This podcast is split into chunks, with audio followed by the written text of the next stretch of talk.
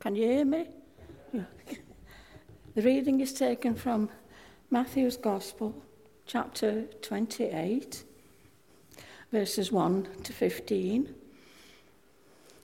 And if you want to follow it in the church Bibles, it's on page 1010, 1010.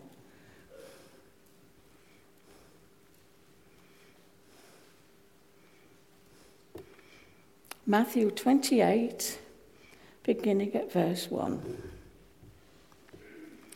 After the Sabbath at dawn, on the first day of the week, Mary Magdalene and the other Mary went to look at the tomb.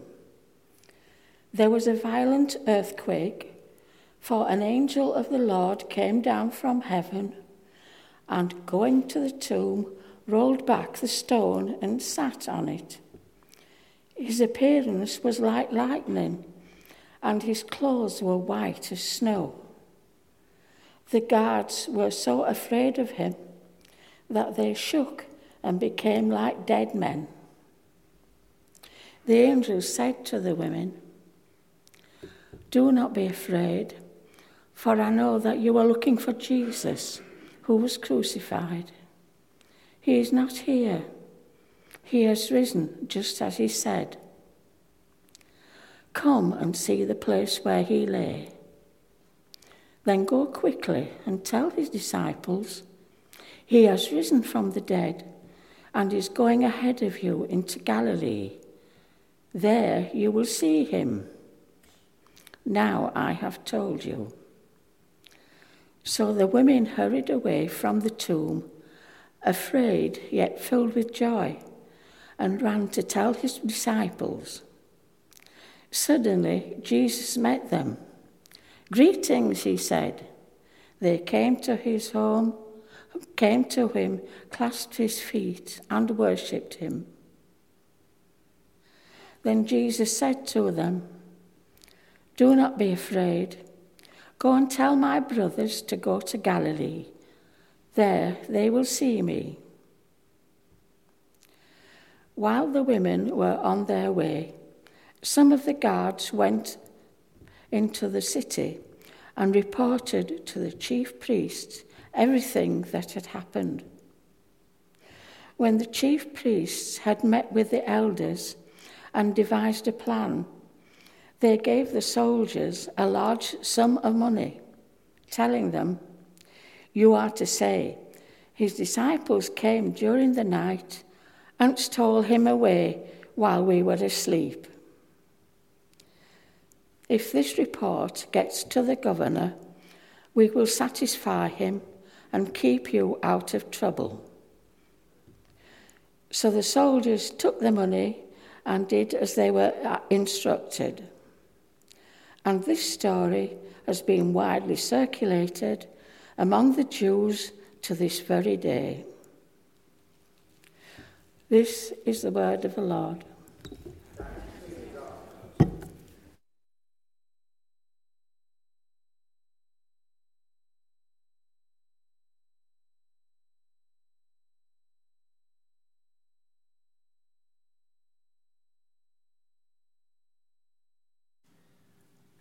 Let's pray. Lord Jesus Christ, please be present among us by your Spirit now as we reflect on the events of that first Easter morning. Please open the eyes of our hearts to see you and to know you as the crucified and risen Lord, the one who alone is worthy of our worship. Amen. Benjamin Franklin famously once said that in this world, nothing can be said to be certain except death and taxes. And as the stricken Hamlet said to his friend Laertes, this fell sergeant death is strict in his arrest. All of us know only too well, by sad, bitter first hand experience of friends or, or loved ones who have died, that when you're dead, you're dead. That's it. Full stop. End. Everything we've learned in life, common sense says that dead people don't walk out of the grave. We don't like it. We, we don't like to think about it because the thought of it is just too overwhelming. So, what we tend to do is we sweep it under the carpet or embalm it with a nice false comfort of folk religion. But deep down, we know that death is an immovable part of the furniture of our lives. It's no accident, therefore, that when the Apostle Matthew relates to us the events of that very first resurrection Sunday, he describes it as something that sends shockwaves through the very fabric of the universe. Did you pick it up in the reading as Marion read it to us? He tells us there was a violent earthquake. Literally, the, the, the Greek word is the word seismos He's wanting us to know that this is an event of seismic proportions. It blows up the Richter scale. But those who read Matthew's gospel closely will notice that this isn't the first time that the ground is said to shake. Anyone know the other time? The crucifixion where we're told at that moment the curtain of the temple was torn in two from top to bottom. The earth shook, the rocks split, and the tombs broke open. So, Matthew wants us to know that the death and resurrection of Jesus are events of cosmic, seismic importance. As Jesus dies on Good Friday and then rises from the dead on Easter Sunday, the ground beneath the world as we know it begins to tremble. The old order in which death rules the roost is gone. Now only taxes are certain. And not even that if you're Amazon. The world is no longer the same place as it was before that first resurrection Sunday. And I know what some of you are thinking you're thinking it doesn't look like that. It doesn't look different. It doesn't feel different. Bones still break. Our hearts still break. People still get sick and die. People that we know and love still get sick and die. And yet, and yet, Easter comes and says, death isn't fatal anymore. Everything's sad is coming untrue. Death itself is going to work in reverse. And the simple affirmation is, as the theologian John Stott once put it, we live and die, but Christ died and lives. And in his dying and living, Jesus has shaken the world as we know it like a snow globe. You see, the message at the heart of Easter and the, the message at the heart of Christianity itself is that Jesus is alive and risen from the dead. And that's not only glorious good news, but it's, it's also kind of unsettling news, disruptive news. Something that Matthew captures for us in the words of verse 8. Again, I don't know if you picked this up. The women hurried away from the tomb, afraid, yet filled with joy. What a wonderful summary of the effects of resurrection. It will terrify us. The fear of the unknown at a new world opening before us. And the thrill death is dead, Jesus has won. And so, the question I want us to consider this morning is simply this What makes Easter such an earthquake? What is it about the resurrection of Jesus that, when it's believed, provokes in us feelings of both fear and joy? So, in the, the rest of the time, I suggest that there are three things that we learn something about the resurrection presence, the resurrection perspective, and the resurrection purpose. And my hope and prayer for us this morning is not only that we understand why the women hurried away from the tomb, afraid yet filled with joy, but that we too might experience that for ourselves. Both the fear and the joy of the resurrection.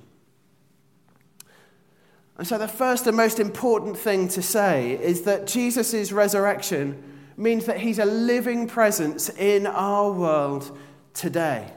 And therefore, each of us here in this room personally can experience his presence with us. Each and every one of us can encounter him. Jesus, uh, the risen Jesus, doesn't, isn't just uh, some myth from a storybook. The resurrection doesn't just mean that he rose from the dead some 2,000 years ago. And that's no small feat, to be sure. But it means that he's alive and well. In fact, even more alive, even more well than any of us sat in this room right now. He will never die again. Jesus isn't just another name in the history books who we can learn about like we might read about Julius Caesar. No, the resurrection means that Jesus is a living person with whom you and I can have a personal relationship. Now, I suspect that some of us might struggle to believe that here this morning. But notice this the resurrected Jesus can be touched. Matthew tells us that the women who encountered Jesus as they ran from the empty tomb came to him, clasped his feet, and worshipped him. You can't clasp the feet of a ghost. The resurrection of Jesus isn't an idea, it isn't just a, a nice little metaphor. You know, that there's hope, that, you know, good always follows bad, sunshine comes after rain. It's not a metaphor. The risen Jesus has a body, a body that can be touched and clasped by women's hands. The women went to the tomb looking for Jesus who was crucified, but they discover that the crucified one is now the risen one. The resurrection not being the, the, the, the, the undoing or the cancelling out of his crucifixion, but because Jesus' risen body still bears the scars of his crucifixion, but rather as the triumph over his crucifixion. Uh, Bishop Lesslie Newbigin once said, The resur- resurrection is not the reversal of a defeat, but the manifestation of a victory. It's showing that what happened on Good Friday wasn't an accident, it was part of God's victory. So, the, the good news that I want to share with all of you today is simply that Jesus is alive. The same Jesus who was born of the Virgin Mary, the same Jesus who was baptized in the River Jordan by his cousin John the Baptist, the same Jesus who called his 12 disciples, the same Jesus who preached the Sermon on the Mount, the same Jesus who healed the sick, who drove out demons, the same Jesus who disputed with the Pharisees and the Sadducees, the same Jesus who was betrayed by a kiss, who was arrested, beaten, mocked, tortured, humiliated, and hung on a cross naked to die one of the most degrading deaths that humanity has ever devised. That Jesus is alive. That Jesus lives to never die again. The women don't meet a new Jesus. They meet the same Jesus they'd seen crucified two days before. And notice what the women do when they meet Jesus. I love this. Uh, they came to him, clasped his feet, and worshipped him. Now, it's probably pretty hard for us to get our heads around how crazy and revolutionary those words are. You see, we, we live in a, a society that has been shaped by Christianity and the worship of Jesus for, uh, for I don't know, uh, 1700 years, something like that. But these were women of Israel. Women who had been formed by the words of Deuteronomy 6, verse 5 Hear, O Israel, the Lord is our God, the Lord alone. The Lord alone is our God. What are you doing worshipping Jesus? Unless, unless the Lord and Jesus are one. If Jesus is not the Son of God, then these women are committing adultery in the highest degree. If these women, uh, these women are committing idolatry, the resurrection of Jesus declares that he is the Son of God, who alone is worthy of our worship. And uh, the theologian Stanley Hauerwas writes this. He says, the fact that the women worship Jesus marks the central activity of the new reality aborning, that is the church. What makes the church the church is the worship of Jesus. That's why our mission as a church is unapologetically Jesus centered to love Jesus, learn Jesus, and live Jesus.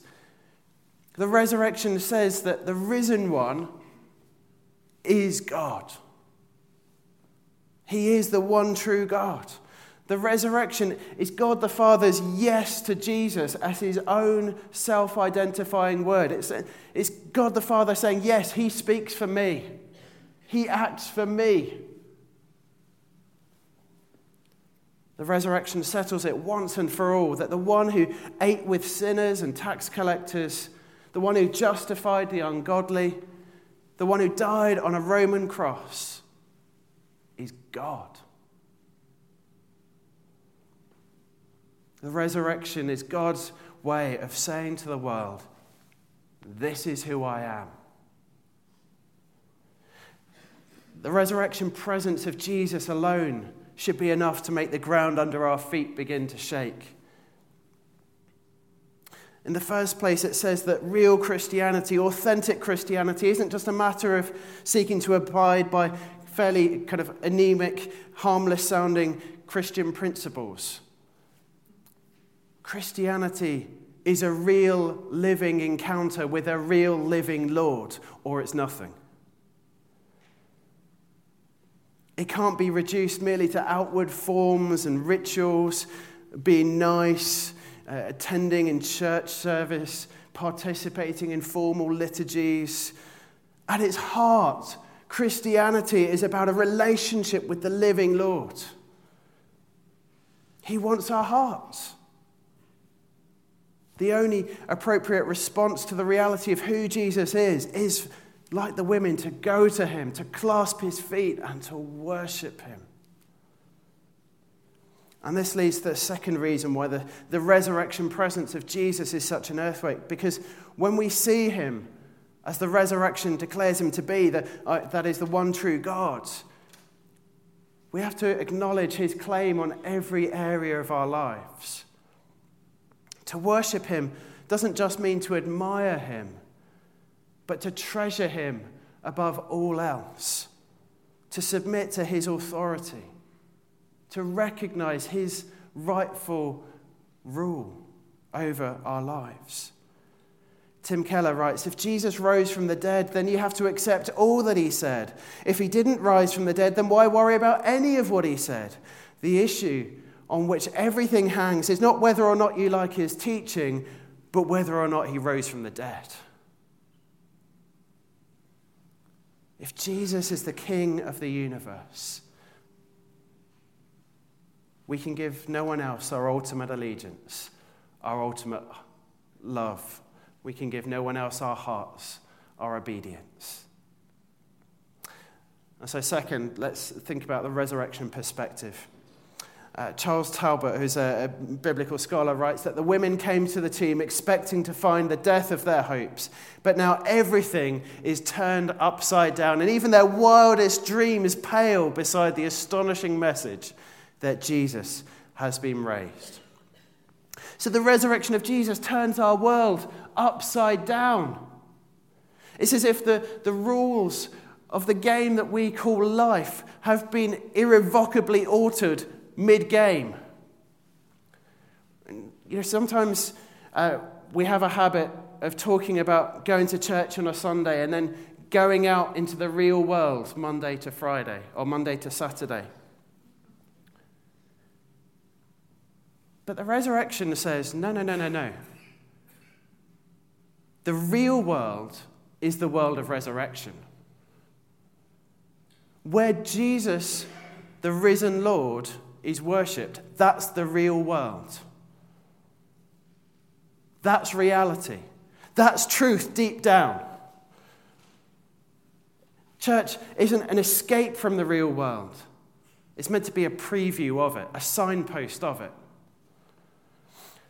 I suspect uh, quite a few probably don't believe me when I say that, but think about it. If, if Jesus, who is crucified on Good Friday, is now alive, then the ultimate reality that governs the world isn't death, it's life.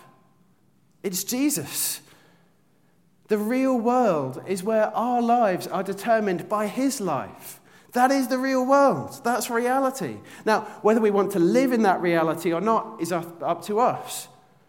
Not all will. We see two different responses, even in the resurrection story that we heard. There's the response of the, the women who run into this brave new world with fear and joy.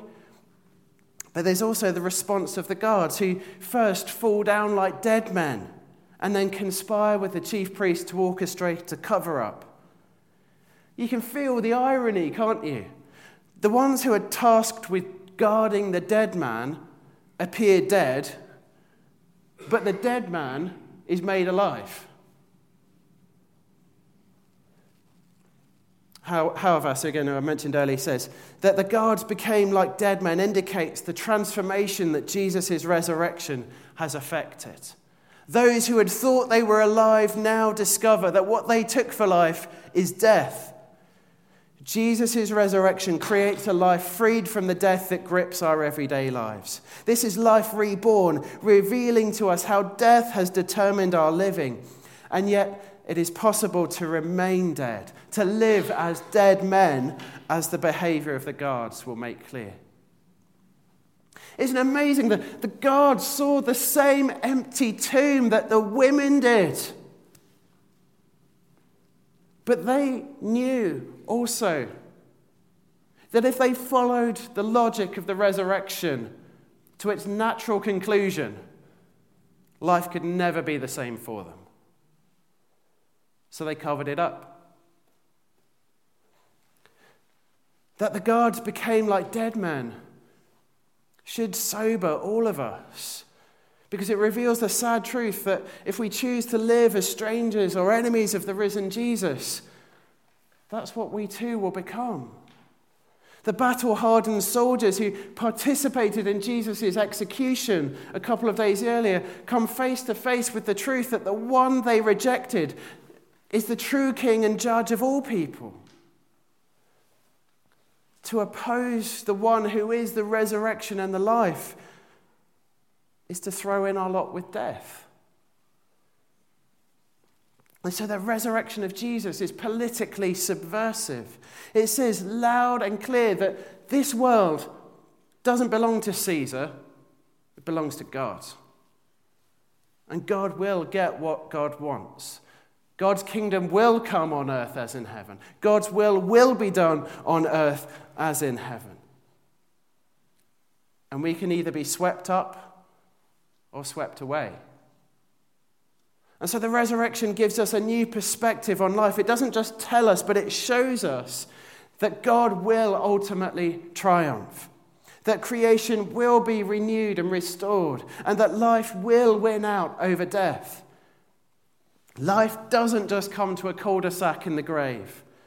History is going somewhere. It has a goal. It's not just a set of random chance events or random stories uh, by different people that don't amount to anything. History has a direction, a destination. God is at work within it. Now, just imagine for a moment that you were to watch The Shawshank Redemption. Fantastic film. But imagine you don't see the last 10 minutes. Your perspective on that film is going to be completely out of kilter, isn't it? And it's the same with us. If we don't realize what the end of the story is, our perspective on life will be completely out of kilter. To not know where we're headed is to have little idea of what life is for. But on the contrary, when we know that a life like Jesus' life of radical self giving was not lived in vain, but was vindicated in resurrection, we're also given a new boldness with which to live our lives.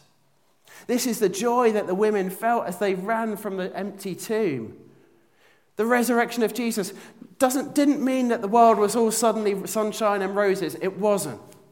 It didn't mean that the Romans had suddenly decided to pack up their bags and head back to Italy. It didn't. But the resurrection does give us new eyes with which to see the difficulties we encounter with in life. Just as Jesus isn't now solely defined as the one who died on Good Friday, so death doesn't have to define our lives either. It doesn't have to yank our chains. And the Easter earthquake isn't just that we can see our struggles in a new light, but that we have the courage to take risks for God. Uh, the American missionary Jim Elliot was killed trying to uh, share the good news of Jesus to a remote warlike tribe in South America. And he, he once said, He's no fool who gives what he cannot keep to gain what he cannot lose. How do you get a mindset like that? By believing that Jesus is alive and risen from the dead, believing that death isn't the last word the resurrection of Jesus makes it possible for us to live without fear. What, what did both the angels and Jesus say to the women? Do not be afraid. Do not be afraid. The resurrection is the power to venture everything in love, confident that with God, death isn't final. And a life poured out for the sake of others isn't a zero sum game, even, even if you don't see the fruits of it in your lifetime. Just imagine for a moment. Imagine what your life might be like if you were afraid of nothing. Can you imagine it? Can you imagine the confidence you would have, the boldness, the courage, if you were afraid of nothing? That is the resurrection perspective. And thirdly, the resurrection of Jesus not only provides us hope in death, but meaning in life. The women at the tomb on Easter morning don't just bask in the joy of Jesus being alive they're given a job to do to go and witness to the fact of Jesus' risen life. He is not here, he's risen, just as the, he said, the angels, angel tells them. Come and see where, the place where he lay. Then go uh, quickly and tell his disciples. He is risen from the dead and is going ahead of you into Galilee. There you will see him. So the resurrection gives us a job. Go. Get. Get out. Get away from here. Go tell. And Matthew tells us that they hurried away from the tomb. They didn't dilly dally, they didn't dawdle, they didn't kick their feet and trudge unwillingly. They hurried. They sprinted out of there to go and tell people. They had somewhere to be, they had a job to do, they had a purpose. Do you? Do you have that same sense of, I've got somewhere to be because Jesus is risen? I've got something to do because Jesus is risen. The Christian faith is often portrayed as pie in the sky when you die. And the good news, as it's often presented, is that if we believe in Jesus and what he did for us on the cross, we get to go to heaven when we die. Problem is, while the resurrection does definitely give us hope for life after death, to reduce it to that is to miss the point entirely. The hope of the resurrection isn't just pie in the sky when you die. First of all, because it's not in the sky, it's about Jesus bringing his kingdom here to this earth. The risen Jesus appeared here on this earth. And secondly, it's not just when you die, because resurrection life begins here and now. God's kingdom has already been started, He's already launched it. And Christians are called to be resurrection people, an advanced signpost pointing people to the way, where, the, the way that the world is headed. That what happened for Jesus on Easter Sunday morning is going to happen for the whole world, the whole creation. And it's our job to be witnesses of that. In short, our mission as Christians is to witness to Jesus' resurrection. And we don't just do that through our words, but hear me well, our words matter. Uh, how will people know the reason for the hope that we have if we don't open our mouths? Uh, sometimes I think we, we kind of we feel a little bit embarrassed about this. We think we're going to look crazy. Uh, and we think, well, maybe if we invite people to a, a, church event, like a coffee morning or something, and you know, if we just smile really nicely, people might get the sense that we know Jesus.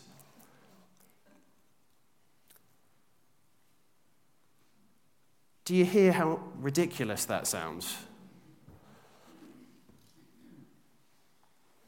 Witnessing requires words. But there is that deeper challenge to witness to the reality of resurrection by living the kind of lives that wouldn't make sense if Jesus weren't risen from the dead. And one of the ways that we do that is by living lives of reckless, self giving love for the sake of others coming to know Jesus' reckless, self giving love. And that, I suggest, is the reason why the women were afraid, yet filled with joy. After the resurrection, almost all of Jesus' apostles were martyred as they went across the world, telling people the good news of God's kingdom come in the life, death, and resurrection of Jesus. To be sent as a witness to the crucified Saviour isn't a cushy job. And yet, and yet the resurrection gives us the courage to venture all for his sake, knowing that no work done for the Lord is in vain. Even if we don't see the fruits of it immediately, even if we don't see the fruits in our own lifetime. So if you want to stay out of trouble, if your goal in life is to stay tucked up, safe, cozy, and warm in the security of your blanket, don't go down to the tomb on Easter Sunday morning. If you go down to the tomb today, you're in for a big surprise. He's going to give you a job to do. To go and remind the world that this is God's world and He's going to get it back. So, friends, Easter is an earthquake. And I just want to ask the simple question Have you felt the ground beneath your feet begin to tremble? Have you felt the risen Jesus beginning to turn your world upside down? Have you started to feel both the fear and the joy that comes from living the resurrection. Fear because we have to rethink the world and our, our lives in the world from the ground up again in light of who Jesus is and this new thing that God has done by raising Jesus from the dead. And joy because Jesus has won the victory over our oldest and feared, fiercest enemy, He's opened the way for us to enjoy a love relationship with our Creator, and He's given us a starring role in the march of His kingdom on earth as in heaven. If you haven't yet felt both the fear and the joy, I wonder whether you've actually met the risen Jesus in person. But you can. He's alive, He's with us. And if you have begun to feel the earth beneath your feet tremble, you've got a job to do. To go and tell everyone that Jesus is not dead, he is alive. In fact, let's practice it right now. Just turn to the person next to you and say, Jesus is not dead, he is alive.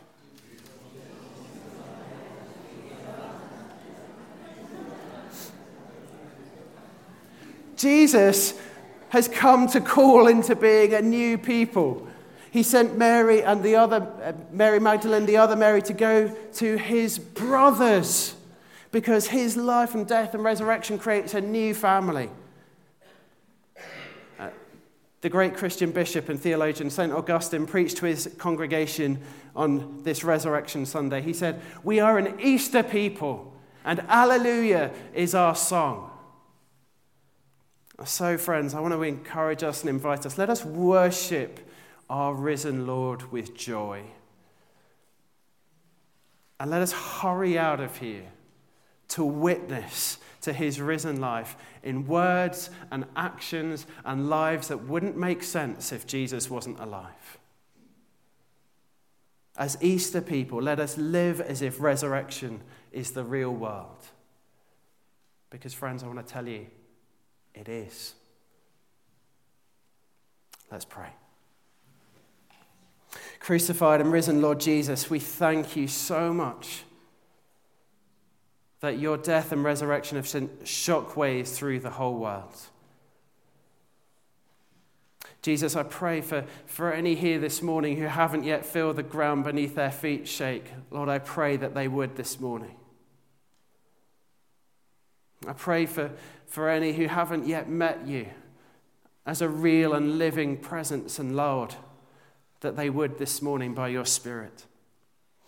And I pray for all of us, Lord, that you would help us to live in the light of your resurrection. Help us to live lives that would be unintelligible if you hadn't conquered death, if you hadn't overcome the grave on that first Easter morning. And so, Lord, we pray, would you make us an Easter people? Would you make us people who, who don't just sing Alleluia, but whose lives are an Alleluia? Who, who sound Alleluia so joyously from every pore that both our lips and our lives are a, a joyful declaration that you are alive, that you are the risen one, that resurrection is the real world. Because, Lord, we want all the world to know that you are alive and risen from the dead. Amen.